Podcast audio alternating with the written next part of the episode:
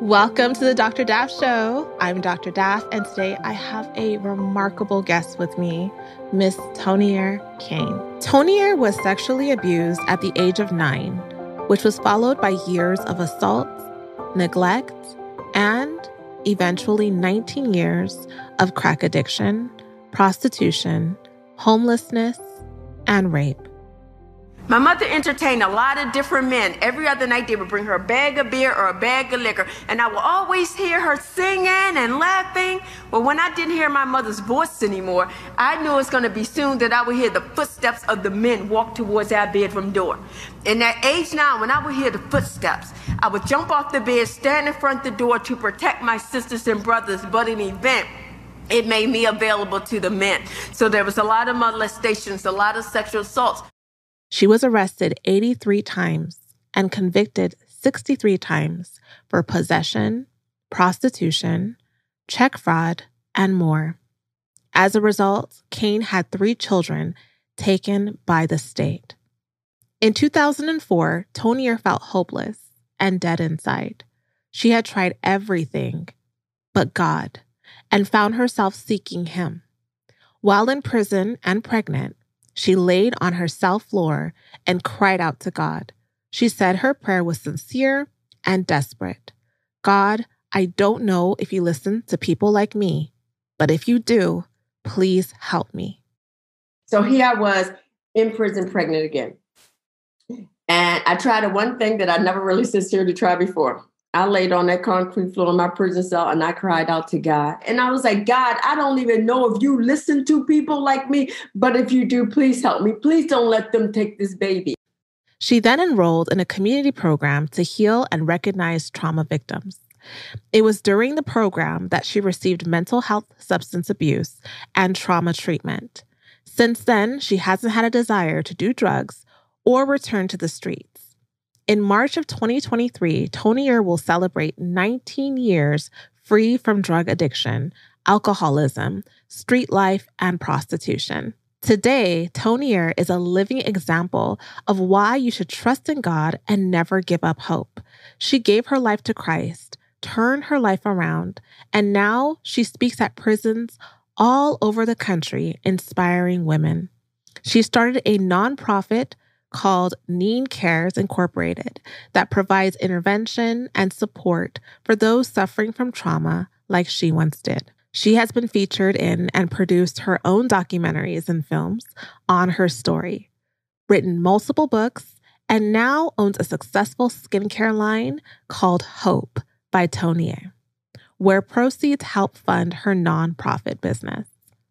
But through all of her accomplishments, Tonier is most proud of being a mother to her 20 year old daughter, Orlandra, the one that she said inspired her that fateful day in prison to change her life.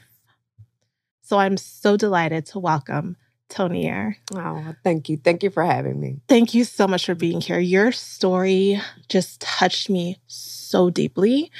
And the reason why is because my content on YouTube is for women who didn't have a mother to teach them how to be a lady, didn't have any mentors, women who grew up in environments that made them rough and angry. And I have no idea why the Lord has always given me a heart for these specific kind of women to teach them how to be ladylike because I've never actually like met anyone who's been in that situation. So to hear your story and to know that this is important work re inspired me at a, in a time where I felt like maybe people don't need this. And I'm just so, so touched and moved by what God was able to do in your life and what you're now doing for other women. Well, let me say this. First of all, you don't know how much that's needed. So I think it's important that we understand people's background and don't take it for granted. And when I say that, I mean, like, I was almost 40 years old when I knew that I had to lift my breast to, to wipe it. I was almost 40 years old when I knew how to properly clean myself and wash myself as a female. Because I really wasn't taught really all of it. My cousin taught me some of that, but as a woman, you know, as a teenager, young teenager, I, I learned some things, but as a woman, I really didn't know how to do that. And so you don't have any idea how important that is. And for a lot of the women that's in a situation that I was in and just don't know how. Right. So thank God. Thank bless God. you for that. Thank you so much. So I want to hear about your story. I know that this is a story that started when you were very young. Mhm. Okay, you were nine years old when you experienced your first trauma, but your story develops into being re traumatized Yes. as you got older over and over and over again. So just bring us back to when you were nine years old, you were a little girl and you lived with your mother. My and, mother. Mhm. Okay. So at nine years old, um, I had already experienced neglect and ab- abandonment.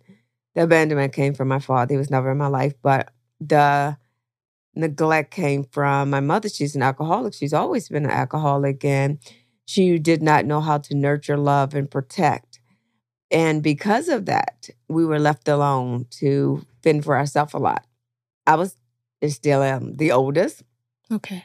At that time, at age nine, it was seven of us. At, Wow. yeah, around seven of us. And um, I was the oldest, and my mother, she would just leave us sometimes, and we just have to really fend for ourselves a lot of times to eat and all of that. At age nine, I experienced my first sexual abuse. My mother would entertain a lot of different men. She would be partying and you would hear her singing and, you know, laughing. But when the music stopped, I knew I was going to start hearing the footsteps come towards our bedroom door. And at age nine, I positioned myself in front of the bedroom door to protect my brothers and sisters, but in the event, it made me available to the men. I brushed my teeth because I thought maybe I could brush away the smell of the men when they did the axe to my mouth. And it's it's just I just really never even understood back then how a grown man could hurt. So big his body covered my own child's body. But because of the abandonment and the neglect, I had formed a belief system that I am nothing to and I'll never amount to anything.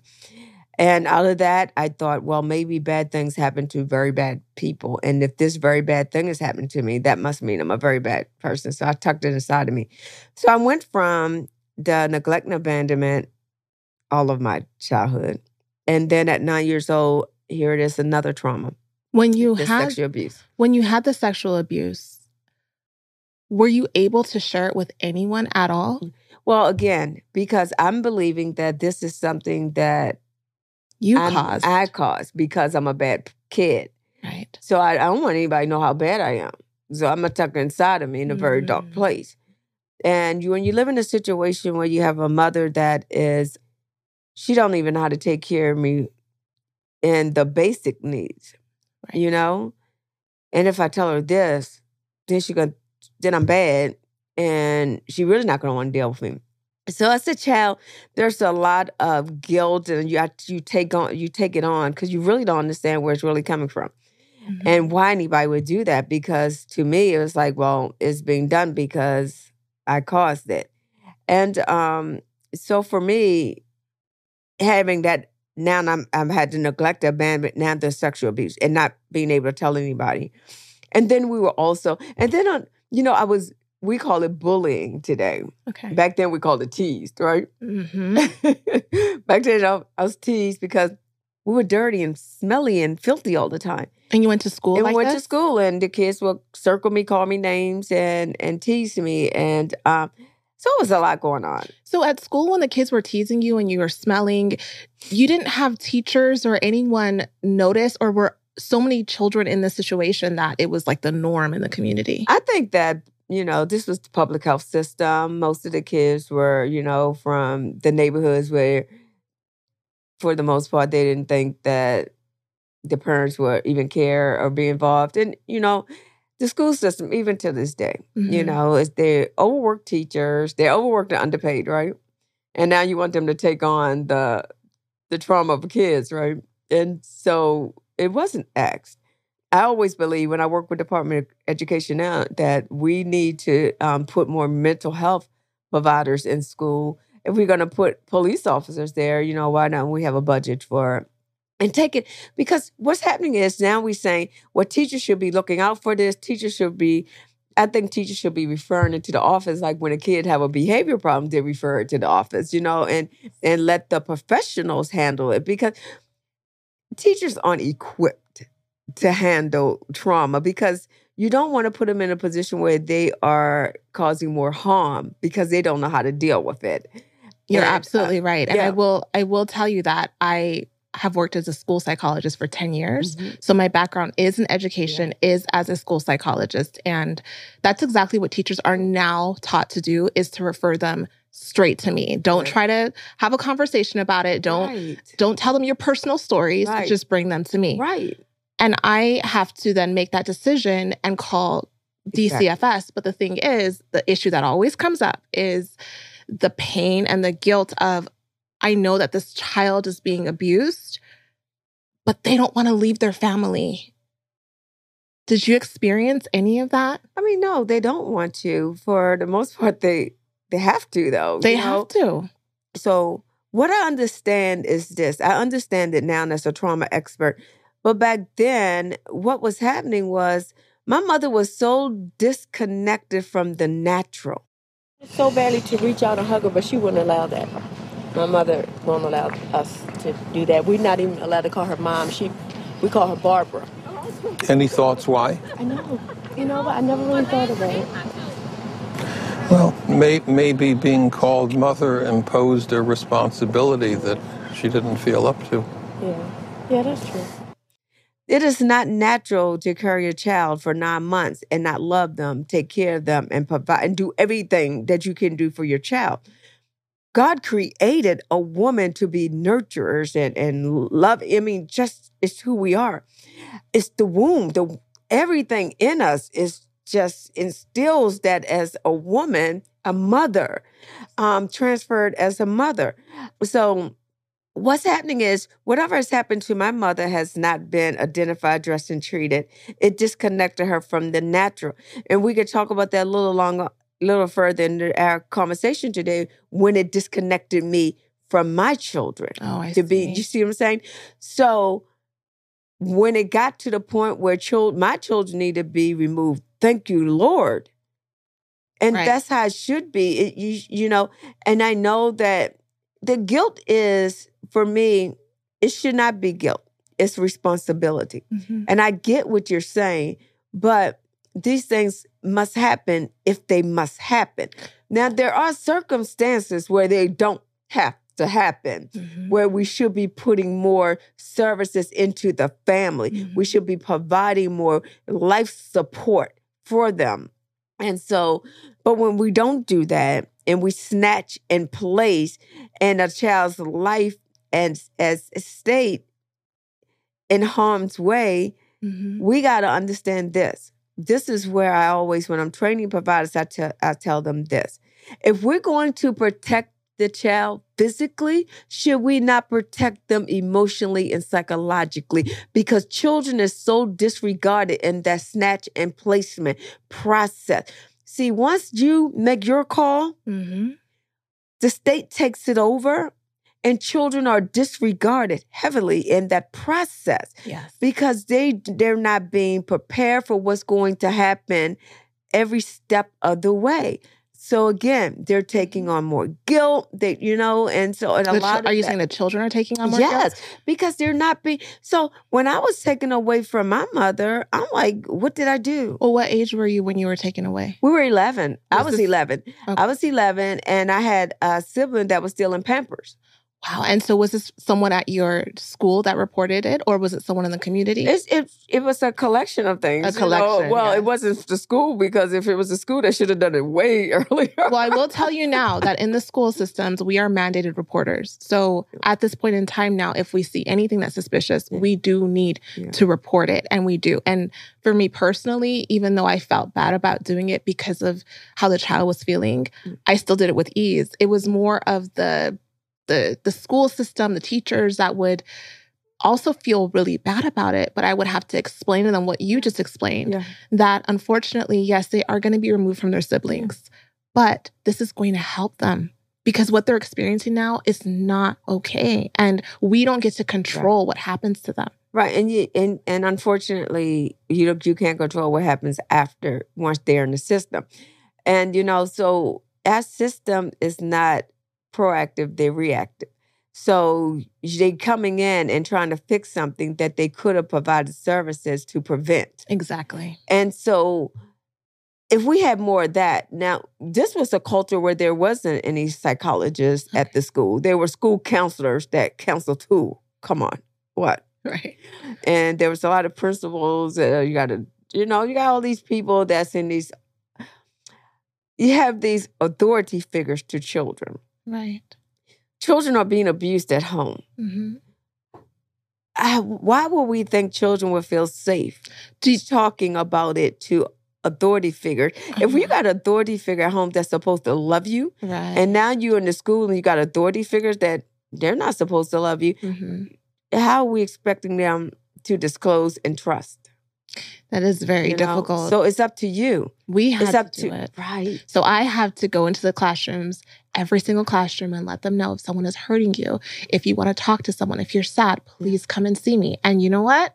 Every time I did it, my there would be a line outside of my office yeah. of children that wanted to see me mm. because they needed that invitation and they needed someone that they could trust and, and that was safe. warm.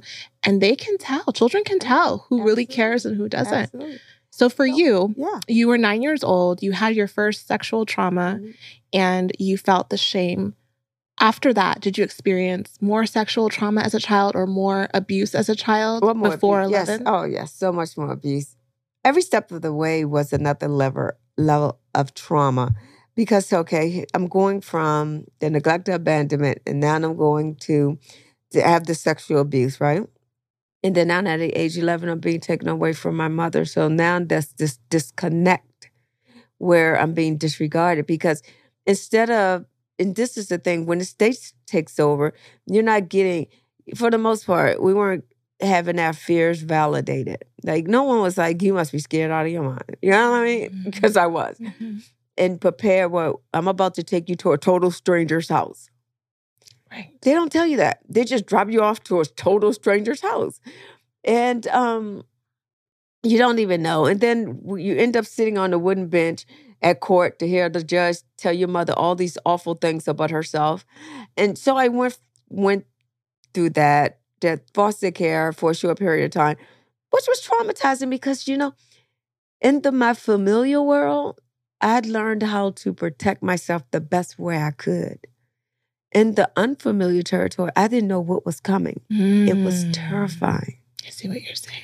And instead of them helping us process it, they sent me to school like nothing ever happened. And they start to get reports like this she's unable to focus. Oh, yeah. She doesn't keep up with the class well. That's we what comes she next. have some learning. No. Yeah. No. So now you got a bunch of kids you're trying to push into special ed because yep. you did not address, not you, but the state did not address they disregarded the child. Yes. My mother's an alcoholic. She's always been an alcoholic, and sometimes she would leave the household two and three days at a time. Well, finally, at age 11, somebody thought that something was truly wrong in our household. Because we were always looking out the windows, but we weren't allowed to play. My mother wouldn't allow us outside because she didn't want anyone to know what was going on in that, in that apartment. Well, somebody thought that was wrong and they called the Department of Social Services. And when social service came into the household and seen the conditions we were living in, they immediately removed us from that household and put us into foster care. Well, we ended up going to court. And I remember the court day. I was excited because I was seeing my brothers and sisters. And she was, they, you know, we were on a pew. And in the front, my mother was there. She was crying. She was real upset and sitting beside her, y'all, I don't know where they found him at with my father. He was sitting there. He not to say I'm going to take my kids home with me, but to give reasons why he wasn't. So nine family members was allowed to choose each and every one of them. And I end up with my cousin, and she was a nurturing and good person. And then I end up with my cousin at age 11, and I stayed with her. It was a wonderful time. And that's when I started to go church. Oh, because I didn't know up until that point in my life, was no church. Then I started to go to church, and um, and it's funny because she was sent to church every Sunday. She rarely went church, but we went. And and I remember at age 12, the church told me I had to get baptized. You had to. And I said, why? I want to know why. Oh, because you're 12. Oh. And it's so so so apparently because Jesus Uh-huh. left his parents to go in the temple and started to preach, that's when churches started to believe that children should be responsible for their for for their For the- yeah. for their spirituality and, 12. and and it's just another one of those things that's happening in our um in our churches that is that's so disconnected from truth yes, it should be self led. it should be and and and it should be taught you know very very early on you know if you're going to have a child go down in the water hmm they need to know why Exactly. we still in Sunday school, you can't keep teaching those little cartoon Jesus stories. You know what I mean? Why? Why not? well, right, because at age 12, you're telling them they need to be responsible for their spirituality. Now you need to be start talking about lamentation. Oh, oh yeah, serious You stuff. no, right? Yeah, yeah, uh-huh, Right. Of but they don't where you they don't switch it over. But then they telling you you gotta be baptized and you, there's no explanation for it. It's true. So they people aren't we really we know that there's a God, Mhm. but not really understanding that Jesus is God and who God is and why and you need God, why you need God. Why do you right. need him? so so yeah. I had that experience. Okay, okay, I I got baptized. They got up, they said the Lord's Prayer, and I'm mama, mama, mama, mama, mama, mama, don't know one word of our father. That was it. Okay. And everybody at a certain point of the service, they start to do the Our Father's prayer. And as Jesus taught us to pray, mm-hmm. but again, not even understand why that prayer was important. So that was my first introduction. My second introduction to the church was during probably my next trauma. So she came up with this great idea that one of her drinking buddies, who thought I was cute, he was 24, I was a child basically, wanted to marry me.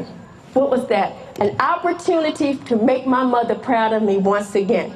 I jumped on it. I'm, I'm walking down the aisle. She signed the papers. I didn't even have to be there because I was a minor. So I moved. So I'm married. I, I'm, I'm married, and my mother's living with me. And my husband would come home, and he would do like this. And if it was dust on his finger, he wanted to know what was I doing all day long that I could not dust his house. Well, there was many beatings because I didn't dust his house. Mm. How old were you when you got married? I met him when I was 16. My mother signed the papers when I was 17 to marry him. So your Yeah. mother allowed you to marry him. Yeah, It well, was I couldn't. Yeah, I couldn't sign it. I was a minor. Was it Yeah. someone that you wanted to marry? As someone I, I, you know, for me, I thought he could protect me from all the other bad men of the world. But if you were 16 Mm. and he was how old? 24. 24, how did he even find you? Or why would he want someone How did so he find you? Yeah, how would he want someone so young? At age nine, I started to kind of steal, start to steal drinks around that age. And I never stopped stealing drinks. So by age 15, I was an alcoholic. Okay. So after I stayed with my cousin, I went back to my mother at age 14 to try to, I believe that I could go back to her at age 14 and be prepared to deal with her. Oh, okay. Because I'm older now, I experienced some things I can handle. Yeah. But nothing changed. And she, she, we had this episode where she beat me in front of everybody in the community. I ran away and I took a bottle of pills, tried to kill myself because at age 14, I thought that was my only solution. I couldn't be with my mother, and I loved my mother. I Yeah. loved my mother. Yeah. As children do. I, I desperately need my mother to love me. Sometimes I would be tired and don't want to get high, but she would want to get high, so I would go out and prostitute so she could get high. Just if she could love me. I thought that I had to earn her love. And I thought if I go out and prostitute for some drugs, she'll be proud of me. And, she, and you know, and she would use the drugs and get mad because there's no more. And, um, but that's how I always ended up with her. How much? Everything. How much you need? When we gonna get dollars out? Yeah. like that's good. I'm going to get a big one. I know what you're going to get. A big, a big one. This time will be going because I'm going out like But I took the bottle of pills. They didn't ask me why in the hospital. My mother gave them, uh, told them I took an accident or overdose, which was a lie. And they released me back to her. So she sent me to little first sister. But she did the best she could. By age 15, I was an alcoholic. I, in order to be in school all day, I'm sipping on gin and juice all day long. And no one could smell it on your breath. I'm pretty sure. But I they mean, didn't ask. Right. You know, um, I wasn't the only one drinking in high school, you know. Oh, Yeah. We smoked weed and drank every morning at the bus stop. And I asked my my aunt, I said, you know, I wanted to get a part-time job. And I got a part-time job at this pizza parlor. And my manager, my ex-husband, my husband at the, that I married, that was her brother. Okay. So when we would shut down the pizza parlor, every night he would come in and we were just allowed to put pitchers and pitchers and pitchers of beer and just drink. So one day he told her that he thought I was cute. And that's all it took. Oh, when you was teased all your life and, and you mm-hmm. think you're ugly because you've been called ugly by your mother, you've been laughed at by kids, and you got this guy to call you cute. And okay, you know. So it's I don't think that I really look towards him as a husband, more so as a A father. father to protect you from Right. all of the things that were happening to you. Um, right. And so, but then he he was one of my worst predators because he would just beat me and so. But you know, again, something's wrong with me because he was the golden boy at church. Really? Yes. Oh, he was the eligible bachelor. His father owned a big trucking company. His father was a kingpin. Nobody knew about it at the time, but owned a business. He lived in a house. You know what I mean? He was on the men's choir. He still was the altar boy at 20 some years old. He got on his little teeny white robe and lighting candles and and everybody just loved him at church. Mm. So you felt real special when he said, Yeah, I felt pretty. special, but you know, but I also felt like if if nothing's wrong with him, because everybody's treating him like he's like this golden boy, this golden man, the golden child, and him beating me, that's just that's how it's supposed to be. I see. Now, remember, and, and it t- goes back to watching my mother being beaten all the time. You know, it's just what it what it is. You know, and um, and so he he did that. You know, and he he would take me out to a club and dress me up like a doll baby, and put me on the bar and just sit back and and and if if a man come and talk to me, I would he would beat me later on, and he was just yeah, and that's how he was when he drank. When he was sober, I see why people could see what they saw, Okay. but behind closed doors, they they had no idea. And so my second introduction to the church was through because of him. And here he was, the golden boy, but at night he's drinking and beating. You know what I mean? So okay, well, This is real confusing. right, this and, and that's and that's God's boy. Right. You know what I mean? And so um yeah, I I went through that and um and that was and when he finished with me, as a result of punishment, he took our son away from me and um sent him out of state. And that's how I ended up in the streets for 19 years. How old were you when you had your son? 18. You were 18. So he took his son from you for what reason? Well, he had good. Re- well, I I believe I believe he believed he had good reason, and and he, it probably was best because I never stopped drinking, and and I still didn't understand my trauma. Mm-hmm. So when somebody introduced me to snorting coke, I snorted, started snorting coke, and I didn't have a job. You know what I mean? So Mm-hmm. Was the coke how you were coping with him beating you? the coke was I was coping with everything, Okay. everything. You know. so that was your that was your answer once it was yeah, introduced and to you. and um, and I tell people today, you know, and because I keep it real, mm-hmm. cocaine was the best thing could have happened to me. Age 19, somebody came to me and said, try this. And it was crack cocaine. I ain't get no beatings for dusting the house no more. Because after one hit of crack, I cleaned my house. I went upstairs, cleaned the neighbor's house. I was outside washing everybody's car. Shoot, I ain't get that beating no more. Tell me something about cocaine. Mhm. What What's the good part of it? What's the good part about crack cocaine? It's a number. It absolutely, positively numbs out any feeling you have, only for a few seconds. That's why you got to keep doing it again and again.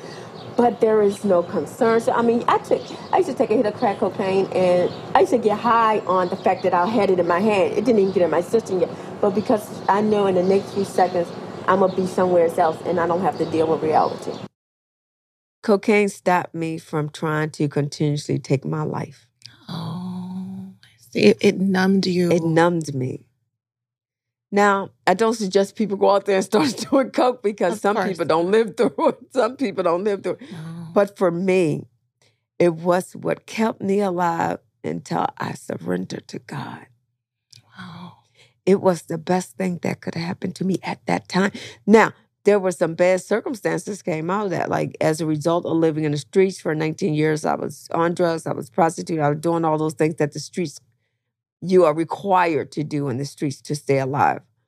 And um yeah, When you say that you were in the streets, when he kicked you out of the house, Mm. where did you go? Did you just say, I'm going to go live on this block and just lay here? You know, weren't you afraid of, of someone coming to, to harm you? I mean, how did you? at, at after I had gotten to the point where I had been beat and raped so many times, I stopped counting them.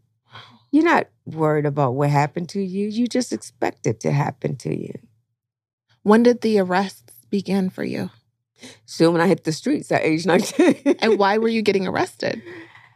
um, just for prostitution, getting caught with drugs, Mhm. you know, all all the things, The things that go- come on the street. Yeah, the things that come along with it. Well, this this one particular day, I had um, I had made a deal with these two guys, and they had had like a massive amount of crack. And I went to them. I said, well, you know, they they was trying to talk to me to get me to, you know, do some sexual things. Well, I said, well, if you give me this amount of drugs, I'll do this, this, this, and this. Well, I thought I was a good negotiator, but I guess I wasn't because when we were going behind this building, they started to talk among themselves. And when we got back there, they were saying, well, we're not going to give you anything, but you're still going to do this, this, this, and this. And after they did that, they beat me really bad. They stomped me, spit on me. And when I, and, and they left. You know, when I was able to get up and get around here, it was an officer. Stand, I'm standing against his car. And when he seen me, I, I was walking to him and I was I was in a lot of pain. And I was when he seen me, he was like, Miss Cain, we've been looking for you. Because I had a failure to appear warrant out. I was trying to tell him that these two guys that's walking past us laughing at me just did this to me. He thought I was trying to, I guess he thought to run off and he thought I was resisting. So when he grabbed me, he grabbed my arm and put it behind my back and threw me against the car, which cracked my nose open. So I had a friend when I was in high school whose mother was um, addicted to drugs. She was smoking crack, and she actually had him in jail. Mhm. She was in and out of jail, and it was so sad because she met her son on the streets because as a little boy he grew up without his mom in this environment. He ended up selling coke crack. He sold it to her. And when she said, Oh, you're so cute. What is your name? He told her his name. She's like, You know what? That's my son's name. That's how she met him. Mhm. And as the years went on, I remember she ended up passing away. She ended up dying Yeah. on the middle of the street Yeah. from crack cocaine. Some people don't make it. Some A people don't make a it. That's it. A lot of people don't make it. Not only do they, because not only just from death, but incarceration, mental health, you start to have these mental breakdowns, you know. And so um, God always had his hands on me. he did. He did. Because you were in and out of jail. But I remember the reason why I brought that up was because I remember his mother telling me that when she was in jail, that was her safe space. It was a rescue. It was a rescue. That's where she understood the routines. She knew the girls. She ate. She ate. She slept. Right. Yeah. Was your experience, and it was not like that for you? In the detention center, I was I had suicide watches and and um, and because I, I wouldn't stay on my medications that they pres- the psychiatrist prescribed to me, they would put you in. Um, they'll put you in segregation. Then they strip you down because you you know you suicide. You, nude, so you got the male officers coming around flashing the lights. Why are you in here?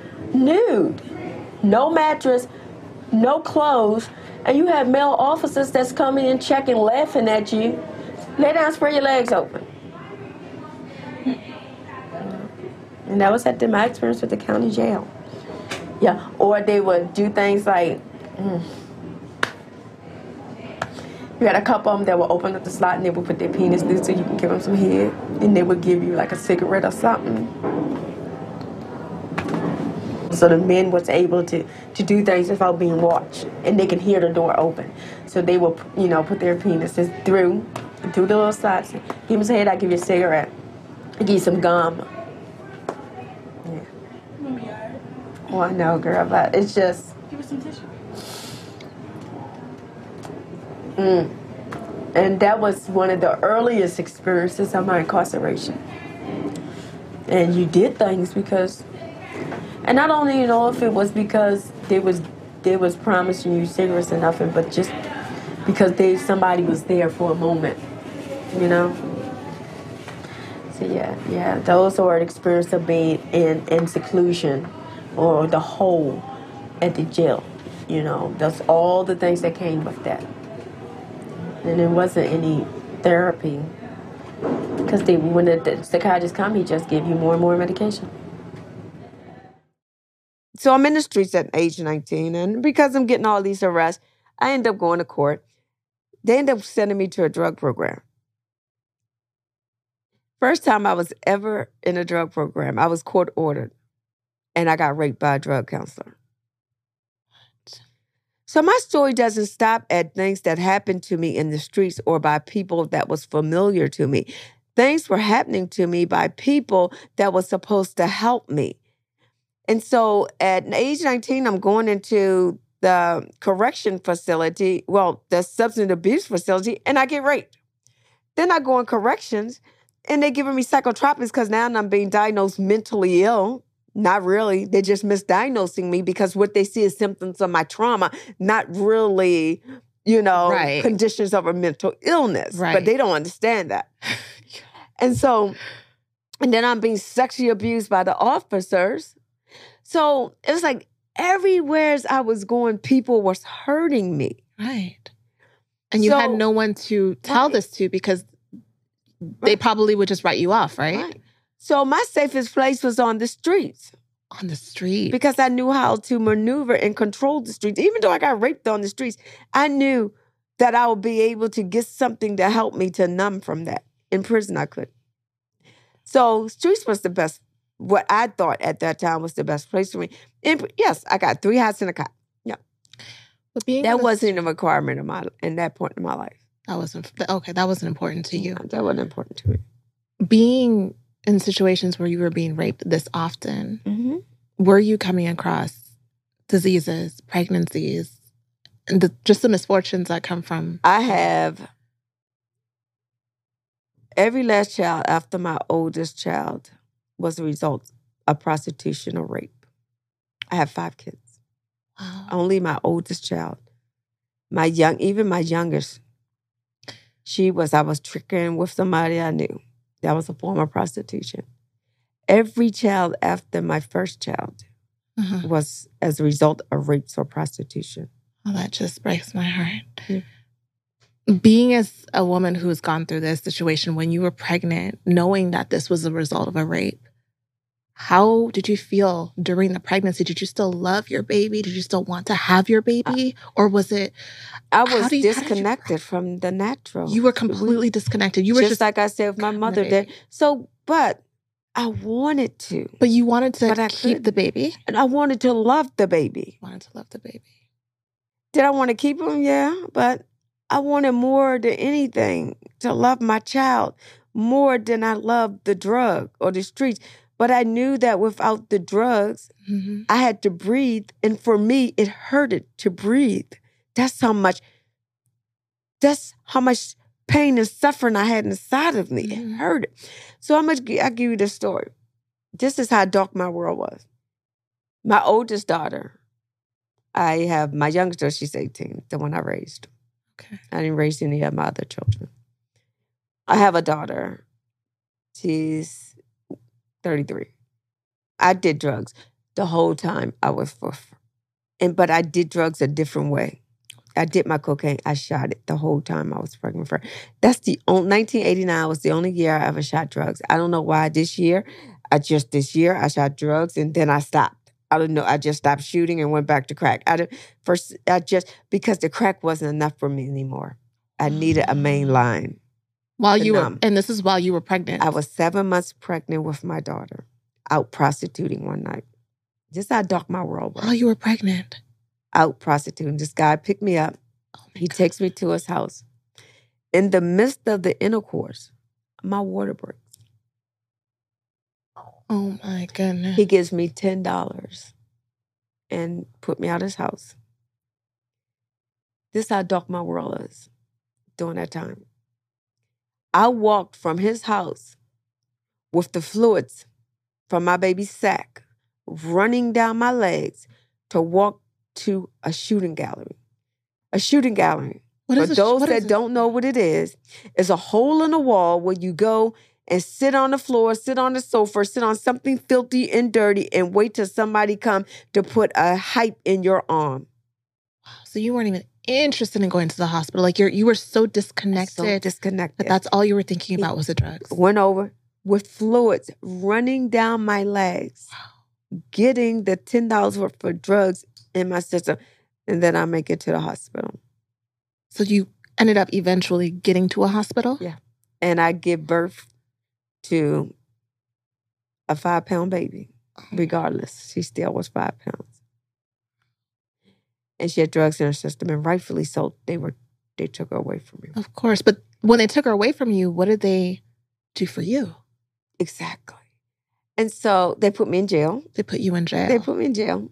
okay. And so that's how dark my world was. So it, it wasn't even a question of keeping them, but I did want to love them. Mm-hmm. Mm-hmm. And I had this thing inside of me that maybe one day, somehow, some way, I'll be able to.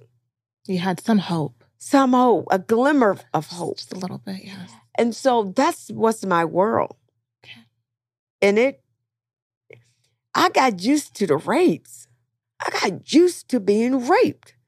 After somebody raped me and beat me, I would take the dust off and go back to the block. I got used to drug dealers taking bats and almost breaking every bone in my body because I happened to stumble upon their stash. Got used to that. I did. Did you have anyone that you were connected to on the streets? I was connected friends? to everybody. So they were your they friends. weren't connected to. Oh, you were connected. they were connected to you. Got it. I was trying to connect to everybody 'cause I'm trying Right. to get mines, right? right. But what I could not get used to is somebody taking my child out my arms, walking away, never for me to see them again. There's no drugs out there that take away that pain. I tried them all. So I lived like that for 19 years 19 years on the streets. on the streets. 19 years. I watched your documentary, Healing Neen. Mhm. Ne- Neen is like your nickname, right? M- my middle name is Deneen. Deneen. So everybody called me Neen. Okay. And you shared the area that you were sleeping in. It was under A a, bridge. bridge Mhm. full of rocks. Yes. And that was like your the place that you felt the most safe and comfortable that's where- and at yeah. peace. Sleeping on the streets, underneath the bridge, eating out of a trash can. Not even having the desire to live anymore. Five years ago, I didn't think that anybody had, could help me. And this is the bridge. This is the bridge. I'll go down and see.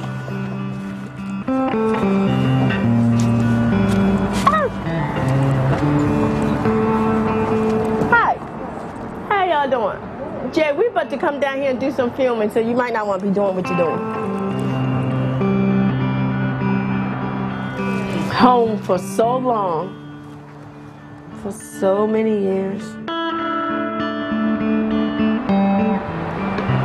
I just remember just hearing the cars, the cars going over top of me. That would brought memories back because I would lay here and I could hear the car. And in a way, that gave me some peace because you know that people is there, up there. Um, it was like, you know, you hear crickets. Some people hear crickets at night and it gives them, soothe, it soothes them and, and put them into a peaceful sleep. Oh, hear the cars. It just was all just mud and sand, and they put these bricks here, I guess to stop people from sleeping underneath. And now they have nowhere to go. But just a little less than five years ago, I was sleeping on the hill. was taking a hit of crack, prostituting. When it comes to a point where we feel safer underneath a bridge, a filthy, dirty bridge, where we're exposed to violence and rapes and everything, when it's safer out here, it's a problem with that. There's a problem. I felt safer right here than anywhere else other than just in jail. And that's sad. For 19 years. That's where I went. And, you know, it's one of those things where when I saw your mugshots, because you you had how many arrests during that time? 83. 83. I saw the, your mugshots and you looked like someone that people would definitely be walking the opposite Oh, direction from absolutely. if they saw you on the street. And, and and and rolling and even pulling up in their big cars to go in their churches and shaking their head in disgust instead of saying, Come on in. What? Yes. I'm actually surprised the church didn't try to really? help you. Are you really surprised? I'm actually surprised. no, really. Are you surprised? Seriously? I mean, Are you really surprised in the churches that we have today? it just that somebody though. That can ride up and park inside outside the great big church with their great big cars and their great big hats and see somebody like me. Are you truly surprised? Because that's happening. That's happening. There's a, the pastors are preaching to the same people over and over again. 20 years later, sister, mama, grandma is still sitting. She ain't got it yet, pastor. If she ain't got it, you ain't doing something right. Right. And so there is an obligation that the church should have to people like me in the streets. Your churches is in the communities of the people that's in the streets. And I remember getting beat on the steps of a church. No one asked me to come inside. No one was saying, Jesus loves you. They were saying, girl, you need to get your life together. What? Excuse me, you need to get your soul together, ma'am, because I know the Bible ain't telling you that. That is awful. That is that. I mean, We are not living in the first generation of churches. We living in glorifying ourselves type of Mhm. churches. Mhm. right? Because that's y- women like you, or people like you, are the ones who needed it the most. And and if not church, at least the spirit of God in people to help you. I mean, that's that's what we go there for. But God knows everything because the word of God said he was going to raise people such as me to fool the wise. That's right. that's right. the same people. I remember the last time I was in prison. So we so let's get to to that. So I'm on the streets for 19 years. Eating out of a trash can, prostituting. Were you? Let me just interrupt you for a second because I've seen people doing this, eating out of trash cans, literally right after someone dumps their nachos in the trash. Well, I had selective trash. Okay. I have selective trash. I wasn't like eating out of like anybody trash can. I wasn't in the I wasn't dumpster diving. but I've But- seen it. I've seen it. No, no, no. So, so what I would do is a lot of times, you know, I would see people. You know, we got the chicken boxes, Okay. chicken box places on the corners. Right. I just watch people go get their chicken box, eat what they want out of it, Oh. and dump it, and then I go get it because you know. Yeah. But still. You said, but still, you're like, but still, I ain't doing that. Okay, how selective you were, but hey, it's one of those things where I've seen women. There's one lady I can think of right now in my community that looks almost exactly like your mugshot. And I've seen her walking, but she's talking to herself. And Yeah. mind you, I'm a doctor fully trained in psychology. I'm in Christ, filled with the Holy Spirit. Whether it's on a psychological level with her soul, on a spiritual level with her spirit, I know I can help her. yeah, Yeah. absolutely. when I see her, I want to go up to her. I don't want to just give her money. But there's this like fear in me of not knowing what to say, what to what to do. What would you suggest? What did you need at that time? What did you want a stranger to do to you or help you with? I mean, You know, because you think about the safety piece. Yeah. Well, everybody always say that. Everybody say, "Well, Tony, what do I say?" yeah. what would you want somebody to say to you if you were what what do you want somebody to say to you when you're having a hard time?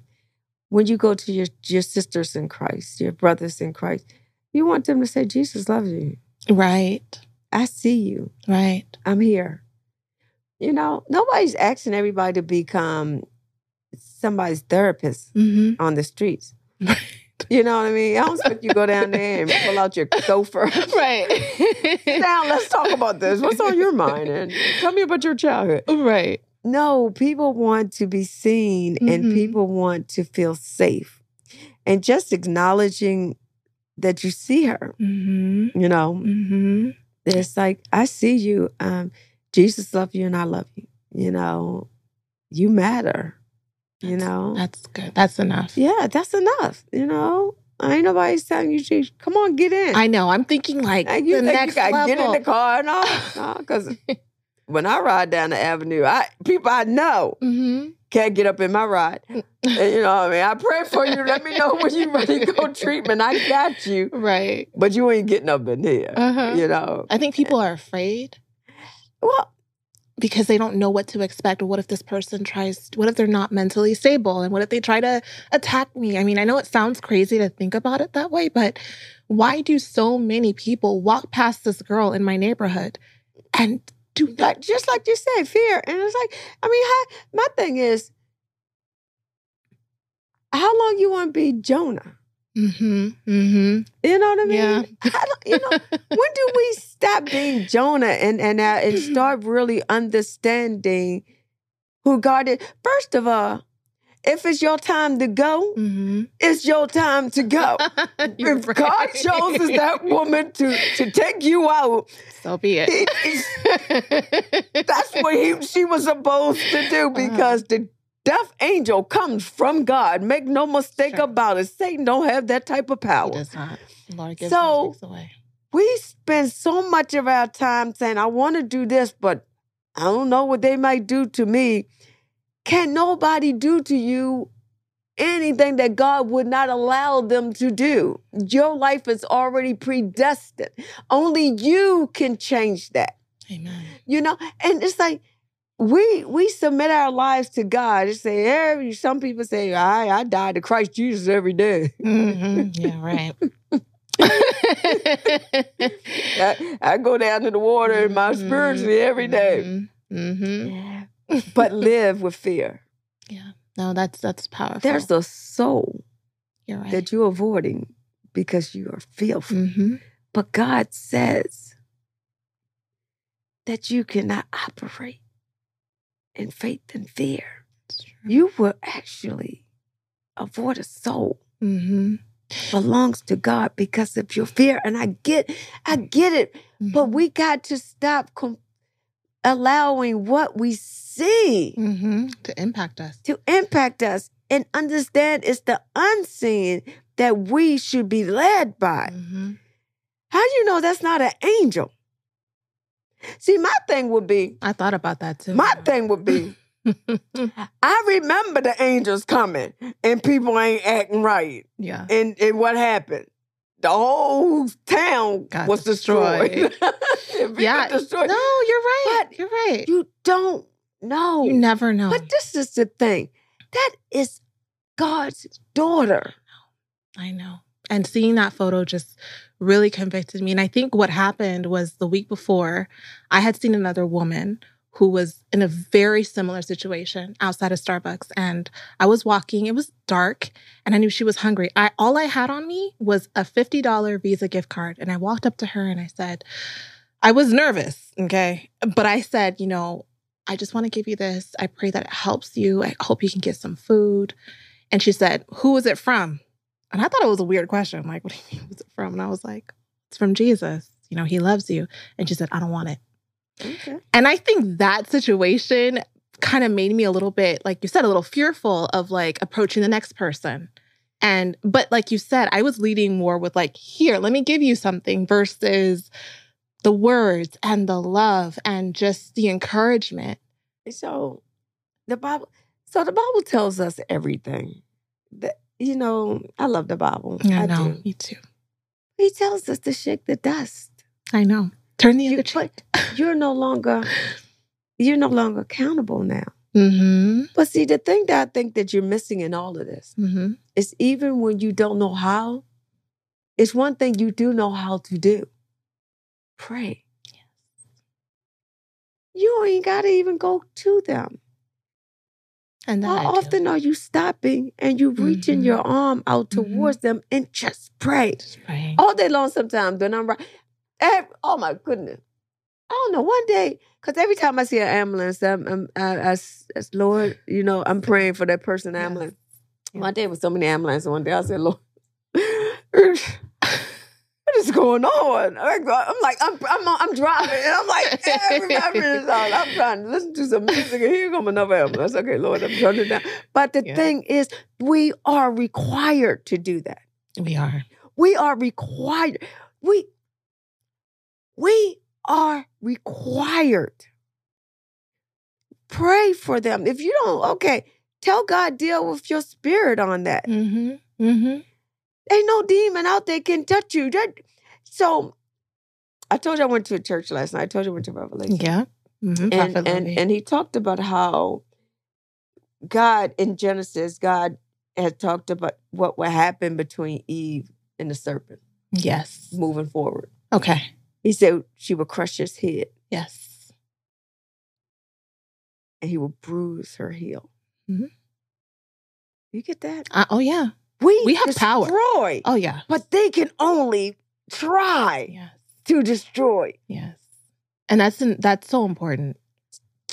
The enemy don't have enough power to destroy us. We have the power to crush the enemy, but they can only bruise, they can only try. Mm-hmm. Amen. And we gotta live in that. You have, you have the power in you that can transform that woman's life I do. by just speaking it in her life. You Mhm. know why? Because you have the power of God in you. You have the same power in you that spoke the whole universe to being. Amen. That's and it's it's so true. And that's why it's just been sitting on my heart. I'm like, no, next time I need to stop what I'm doing because I do have that power. You have the power. You have so much. You have the same power in you that split the Red Sea. Mhm. Amen. You have the power to change her life. And you withholding it. And God have whatever I'm on this show for, I don't know, but it's it got everything to do with this young woman now. I think so because what you just said right now was like the Lord just spoke right through you. I literally had a dream that I have been trying so hard to get the answer to. And what you, You just said right now was like, Speak it over her life. Every time you see her, Amen. you're delivered. You're healed. Yeah. You will have victory. You will be a mighty vessel for God. He will use this for his glory and for your good. Speak the word over her life because heaven and earth will pass away, but the word will never. You have the power in you to change her life. Amen. It belongs to you right now. Yeah, that's real. Now, where did you get your strong connection to God? Because you went from literally feeling like the church doesn't love me. I don't know God. And now looking at you speak, you are so confident in the power of God. Because God did for me what he did for Saul when he was on the road of Damascus. Explain that to those who don't know. Who don't know this is even Paul said, I was taught by Jesus himself. So Paul was a person that was murdering Christians. Murdering Christians, like was gun ho on murder, not just and so and Paul was somebody that was strong on the law. Mhm. Paul wasn't somebody, he wasn't a, a murderer. He wasn't a, he was he believed what he was doing, God wanted him to do.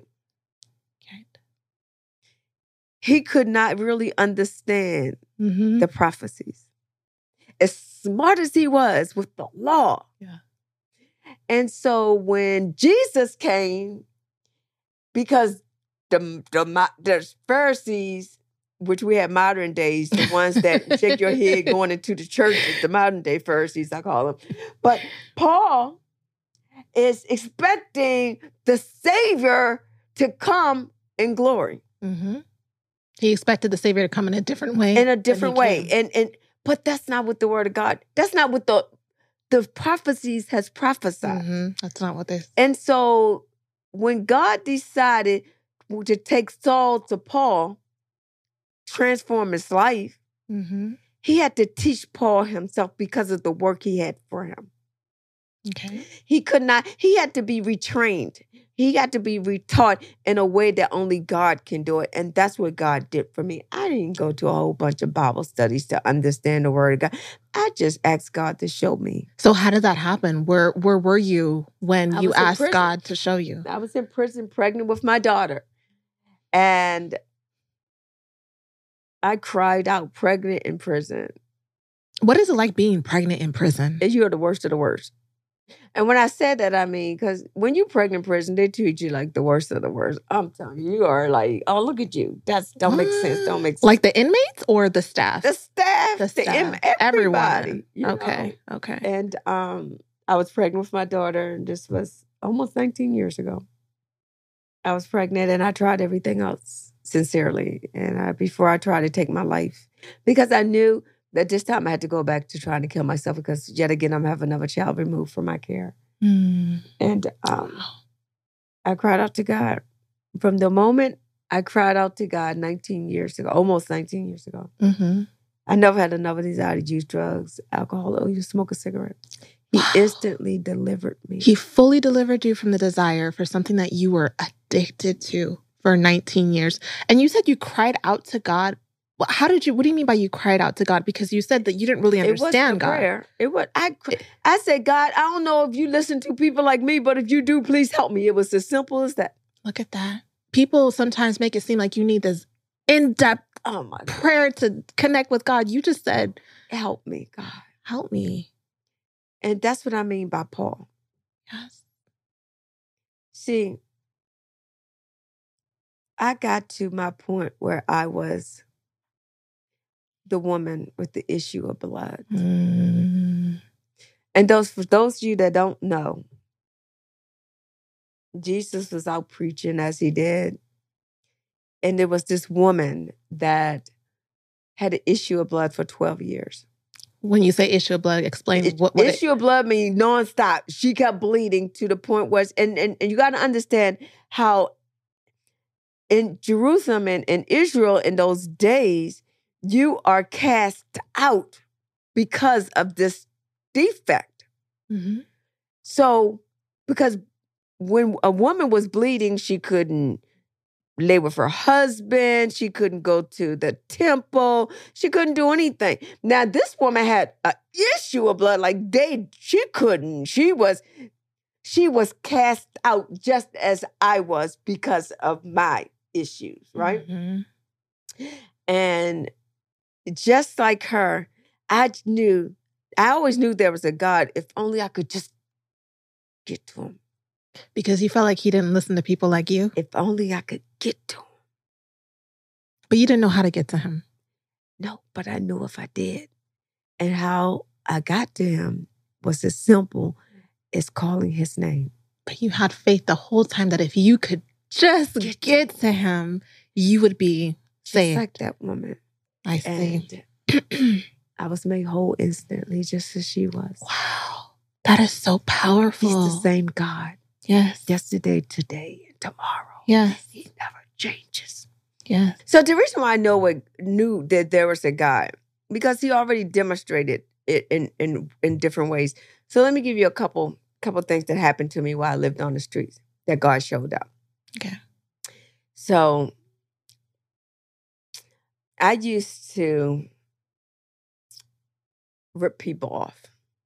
Hmm. Surprise, right? No. Mm. Nothing. like you were like, really? You, you were cracking and rip people off? Kind of come, come with the terms. Right, right, right. right? There's a class you have That's to take when you're a crackhead to rip people off. I passed with flying colors. But um, so I used to rip people off. And I never remember who I ripped off. And when I say rip people off, I mean, you know, the pocketbooks and, and also like these guys will come and say, hey, let me give you this amount of money and you go buy the crack and come back with the drugs and then we're gonna have sex and smoke. Well, um, Oh, wow. no. I'm gonna go get the drug and I ain't gonna come back. Right. so so I used to do that a lot. Because you know they would be like scared to go get the Mm, drugs. Of course. they don't want to be seen. I'm Right. Like, All right, I got you. I got you. Okay. So one night I was out tricking. For those of you that don't know what tricking is, I was out prostituting. So I was out, and the guy, you know, in this white van pulls up, and it's like, it's always a white van, isn't it? That's super with that?" sketchy. like, not when you're crackhead. It's not sketchy. It's like perfect. This is perfect. oh my god. Well, I guess you're right. That would be that would be perfect. Perfect. White man, okay. Um, so I'm out, right? And so this guy pulls up and he said, You working? And I was like, Yeah, yeah. And I jump in the van, right? So he takes me to this wooded area and we start to walk down this path. It's dead of night. And w- the further we get back in the past, he's path on the path, he starts talking to me. He was like, You remember me? And I was like, No. He said, You don't remember ripping me and my cousin off. And I said, No. And I knew what was coming. So he he raped me over and over again. He beat me. And he started to strangle me. And in the midst of the strangulation, I passed out somewhere in it. And when I opened up my eyes, he was straddled over me with a boulder, Are you ready to crush my skull. And God opened up my eyes and time enough for me to say one thing. I said, Jesus. Mm. And he fell back off of me like a wind pushed him off of me, picked me up, took me back to the van. He said, I don't have any money, but take my watch. Like he was in a trance. Yes. What? And even though I went back to the streets, dust myself off. I always tell people this. God was always with me. He knew one day I would cry out to him and I would and I will proclaim, proclaim proclaim his powers and his his goodness. But I was out prostituting and I wasn't on the corners praising God, telling people, give your life to Christ. Mm-hmm. So I was tricking. And I and from that moment I always knew that there was a God And that he cared about you. and he cared about me. And I knew the power of the name of Jesus. And another way he I was I knew I used to shoot drugs in 1989 and I used to have track marks all over my body from shooting. And I used to have I used to shoot up my hands would be black from shooting in my veins. Mm-hmm. But I used to shoot up with people that I knew had AIDS, full blown AIDS. Really? They would take the needle out their arms, draw the drugs up, and so they were literally like pushing HIV into my body. Yes. Jesus always kept me from catching it because he knew one day he'll give me a daughter that I will raise healthy, and I need to be healthy to do his work. God, They would take will hit their blood still in the height, Mm-hmm. pull up the drugs and put it in my vein. You were. There was no way to to not catch it. Right. That's literally how you That's how you get catch it. Yes. Yes. And Jesus right there. Wow. Protecting you all Protecting. this time and using you for his glory. Using you for his glory. So you had your baby in prison. I had my baby. Or I you didn't have a baby. Well, I got out. I got out of prison to go to a program. Another God thing. Won't have time for that. Maybe a second part, two part two. Well, I do want to. I do want you to tell us about that Okay. because you you cried out to God I cried out to God while you were pregnant because while of the fact pregnant. that you wanted to make sure you kept your baby, I right? I wanted to keep my baby. I didn't know how. I didn't know what. You know. So I had to go. So there was a program that I had to go to, Mm-hmm. but you had to be eligible for parole. Okay. I was one of my charges was violation of parole, okay. And God made that happen. Look at God. He made that happen. Uh huh. and I, I go to this program and it works on my trauma, my addiction, my mental health. But it was more so a place for me to continue my relationship with God. It wasn't a Christian program, but what they said was if you have a faith, they encourage. But so from the moment I got up off that concrete floor and the, Mhm. my prison cell, I felt different. I started going to all the Bible studies. I started to to just read the word of God. And what what I really started to understand, understand who Jesus, the reason Jesus was came, a reason why Jesus took on flesh. Explain. You know, I, I, I started to understand that I started to understand grace and where grace came, came from. Grace is something we can't earn, we cannot buy, we don't deserve. Grace was God coming in the flesh to take on the responsibility of sin and take it to the cross to be crucified sin and conquer death. So we can call him Father. So we can have relation. So he can forgive our sins. And so when I understood who Jesus was, Jesus was the sacrificial lamb of God. Yes. This is when everything changed for me. If there's nothing I can do to earn God's love, I ain't the smartest cookie in a bunch. But what I realized was there's that must mean there's nothing I can do to stop it. That's right. And when I took on that, my whole life changed Immediately. immediately. I was saving souls in in the cells. I would say, "Come on, come on, let's talk about Jesus. All you got to do is is believe. Yes. You believe." yes. I was doing that before I even left prison. That's so wonderful. I got baptized because I knew what baptism represented. right. Why I was pregnant in prison. Wow. Look at that. And I went to the program and God just my life just spiraled. Something that was so beautiful that I heard you say was that even you being in that program, you were the only person in that program that was actually incarcerated. Yeah. That program Yeah. wasn't for. That was a God thing. Like so because I w- couldn't be eligible for parole, Mhm. they they allowed me to go as an inmate. incredible. insane. Incredible. So what happened was every day during count time, the prison would call and says, Tonier Cain's still there. They say, Yeah, she's still here. They put her on the phone so we can hear her. I get on the phone to add me into the count. And because I was the ward of state, I was an mm-hmm. inmate, and I was pregnant, every week they had to come get me, take me to prison to get my OBGYN checkup because I couldn't go to the doctor Oh. because I was a ward of state. But let me tell you how God works. Let me tell you how God works. Mm-hmm. so I get excited about my Jesus. I'm telling you. So I'm in this. I'm in this program. Everybody go out on their walks. I can't go. I'm. I'm. A, I'm an inmate. I'm still an inmate, right? Mhm. But I'm in this community program, right? And I they that one Friday. Now, mind you, before I left the pro, before I left prison, they allowed me to go in front the parole board. okay. And the parole board was like, she can't, I can't give her parole. Of course. It, it was like, yeah. she's never successful, successfully completed probation or parole.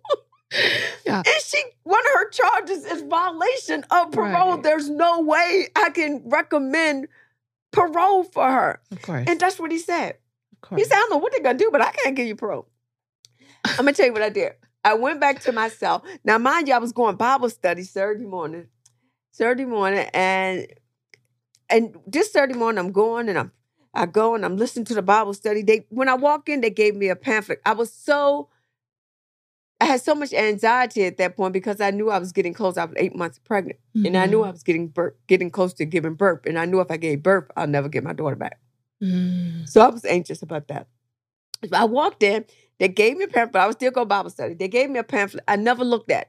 Never looked at it. I just sat down and I'm going through the motions of Bible study. Hallelujah, hallelujah, praise Lord, hallelujah, hallelujah. Writing down everything. And I'm walking back to, I'm in prison. I'm walking back to my housing. Huge housing.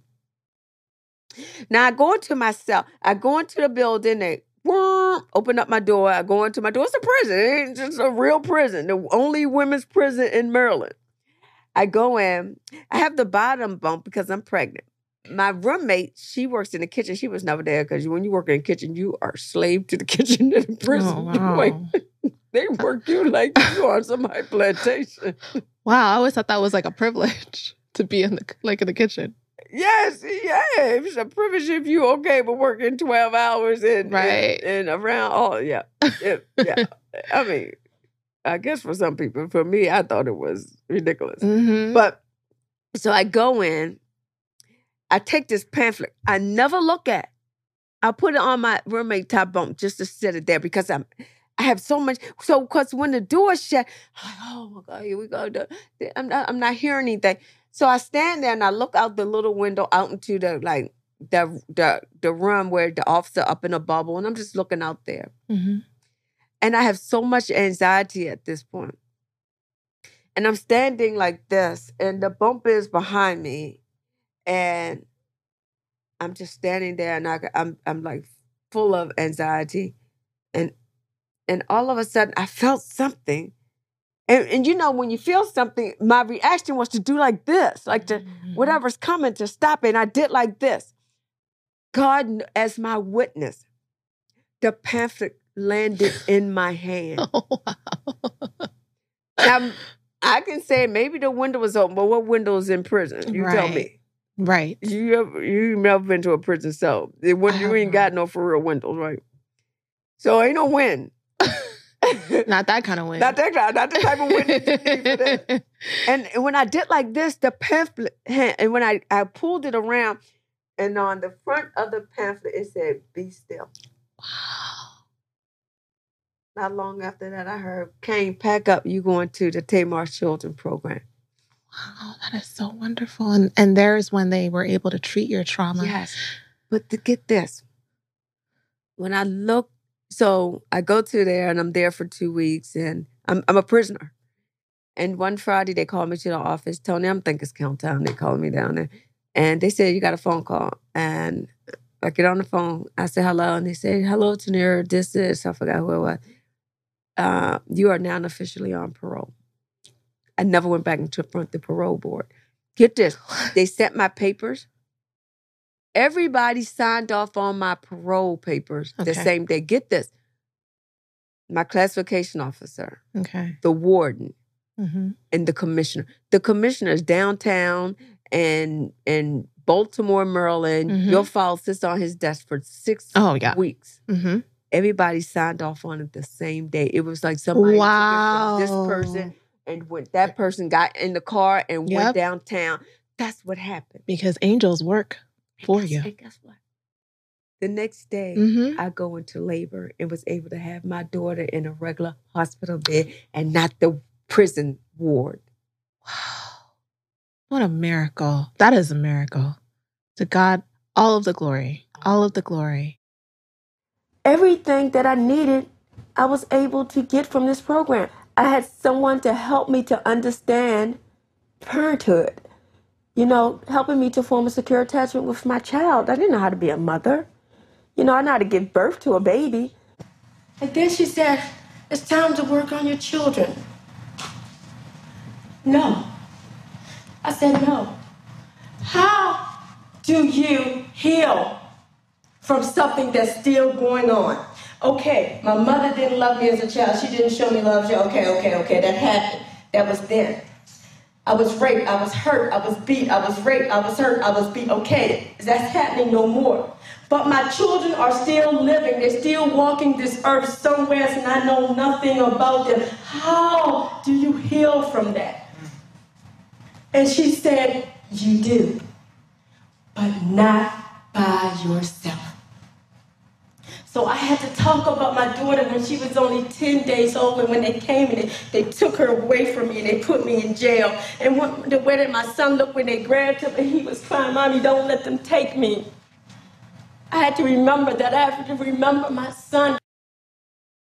Now, one thing that I talk about a lot on my channel, I discuss femininity, womanhood, just learning how to care for yourself as a woman. One thing I am very adamant about talking about is the Lord and how no matter what you try to change, no real change will ever happen without Christ, without Jesus in your life. Mhm. Hearing from you, I think, will be powerful because it's important to be able to see yourself in someone else. And all, all of us have had different issues. We don't rank them as being more traumatic than the other. But you, you being in a situation where you've experienced this level of trauma, where does a person start? If if there's a woman out there who has been raped or who is pregnant right now from a rape or who has had trauma from the the state or anywhere, really, where do they start when it comes to the healing process? Everything starts with the word and ends with the word. You know, and I what I suggest is prayer and just read the word of God. Ask God to help you to understand it. Find a Bible study if you could. That's a teaching, uh, a a Bible teaching church. hmm I'm a one hour power type person. I went to a church the other night. It, we were there for six hours. That What? Okay, well, that's normal in some places. Like, I'm from Ghana, West Africa. Church is like eight hours, no joke. But here, it's. That's that's why y'all get delivered the way y'all do. You're right. That's why- that's We're not why- leaving until this demon comes out. that's, why, that's why. That's why y'all get. That's why the people live in them villages over there, and even though they don't have them, they're the happiest people in the world. That's right. That's why. we over here, we something different. we got internet, you know. So I'm like, Mhm. I need one hour power. Like, I, I love the Lord. Mhm. But so my thing is be careful who you're learning the word from. It's so important. I learned the word from Jesus, from the Holy Spirit. Same with me. I suggest people because it is so much mess out here. hmm God, He says, knock and the door will be open. Ask it and it will be given. hmm I think that churches are good for networking and finding your, you know, your your people to keep you sharpened on, sharpens on, keep you uplifted, and but your relationship with God is your relationship with God, and it should begin with God. Absolutely. That's, I that's so don't true. believe that people relationship should begin in the churches with God. I believe it should begin with God. And if you don't know the word of God, there's so many translation, so many translation to understand the Bible now. You can go. And now, and not now, but and in addition to that, it's it's a different revelation when you have the Holy Spirit inside of you. He will teach you. The Bible will not be the The same. holy. You know what I tell people? Because I, I I work out a lot. I do a lot because I'm real big on wellness after trauma. Mhm. And um, I tell people, look, think about exercise. Like over when you exercise constantly, Mhm. your body can't do anything but change. right. When you're reading the Word of God, you can't do anything but change and grow. The Holy Spirit will not allow you to stay the same. And over time, and it's a journey. I'm gonna tell, I tell people all the time, give yourself a break because they all they think they need to come and sanctify and holify and Mhm. all of that. Mhm. I tell people I left the altar and I was still a hoe. I had to go through different processes of being delivered from different things. And I think that we we get so caught up in with the the Pharisees that say, well, you got to do this, this, this, or this, or you're not, you know, you're not a Christian. Mhm. you are a Christian. If you profess that Jesus Christ is Lord and Savior, you believe that He was crucified for your sins, that you're a sinner, He was crucified for your sins, and you invite Him into your heart as your Lord and Savior, and you believe He was resurrected and sits at the right hand of the Father on your behalf. The Word of God says you are saved. That's right. That's it. That's it.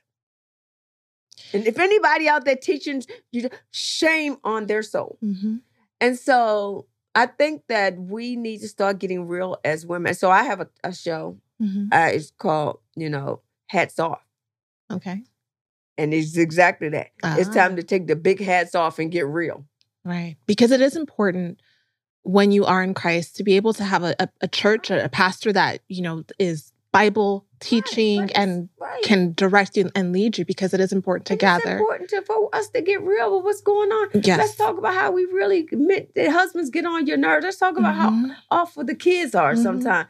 Ain't nobody keep don't keep putting the pictures up on your kids talking about my sweet child and you know doggone way he terrorizing the whole neighborhood. That's right. You know what I mean? Steady talking like talking, getting real. My child terrorizing the neighborhood and I'm scared. And it's important. We're not talking about that. Yeah. And now we're seeing a whole bunch of kids killing their parents, and a whole bunch of parents killing their kids. Because we, as as members of the churches, we're not talking about masturbation. We're not talking about Thank But you. We're not talking about porn. We're not. Thank you. I was. Thank I you. went from one to next to next. I went from being a hoe to the to the porn to the masturbate. I, Mhm. I had to cry out to God in every single area of my life, and I still need to be de- delivered in a lot of areas in my life. And we need to stop hiding behind these hats and acting like everything is everything is so Thank you. glorified. We need to get real. This is something I've been talking a lot about, a lot about to, because I'm tired of it. Right. I'm tired of it. Tired of it. And people, come on now, we're not getting better. Yeah. I do have one last question for you. Being as though you've gone through all of these different things, how did you learn to forgive all of the people who have hurt you? Through Jesus. I got ten daughters. I got six daughters and four kids. I'm sorry, four sons. I'm getting out of here. I And am you know what? None of all them. the good. But you know what? I would say that be the, the best mama. I was, all the way. I was never, I was never the best mama in the wide world. I did my kids wrong. They got took from me. It's emotion. This is my son. Come here, come here, baby. This is my youngest son. His name Monterey. I like you, kid. How y'all doing? I ain't never did anything for him. Come here. Yeah, she did. She gave me life. No, no, no. I just said something. I love you, baby. I love you too. Look, look at him. Ain't he handsome? Black handsome. Believe me, I love you, man. I love you too. I love you. I Stop. love you. I will. Stop it. No, she love me. Look, Yeah. Look. And that's her door. Yeah.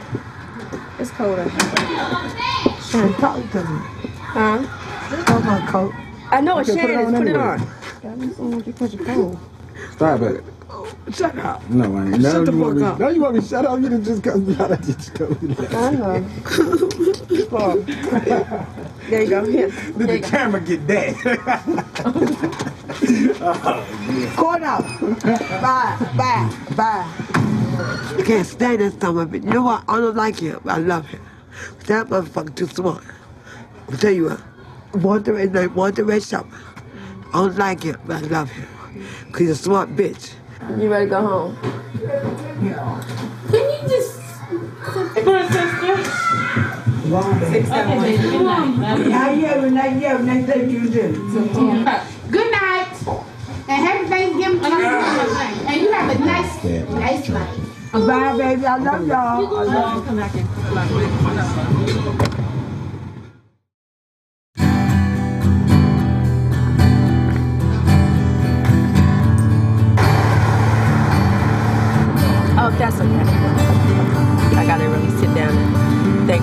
I'm gonna do that with my daughter being have to be picked up in the evening.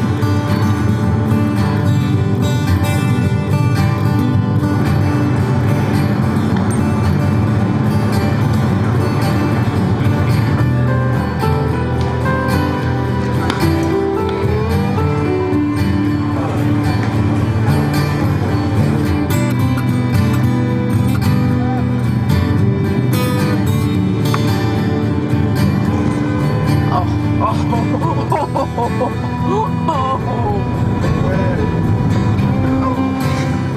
not gonna I'm not gonna Maybe we should do a trauma training for the cab company. You hear y'all? All right.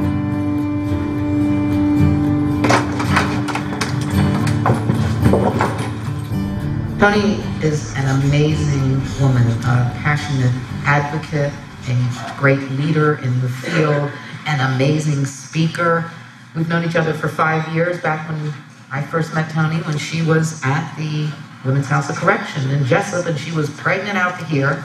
She now, as of yesterday, officially has become the team leader for the newly funded National Center for Trauma Informed Care, which we couldn't be happier.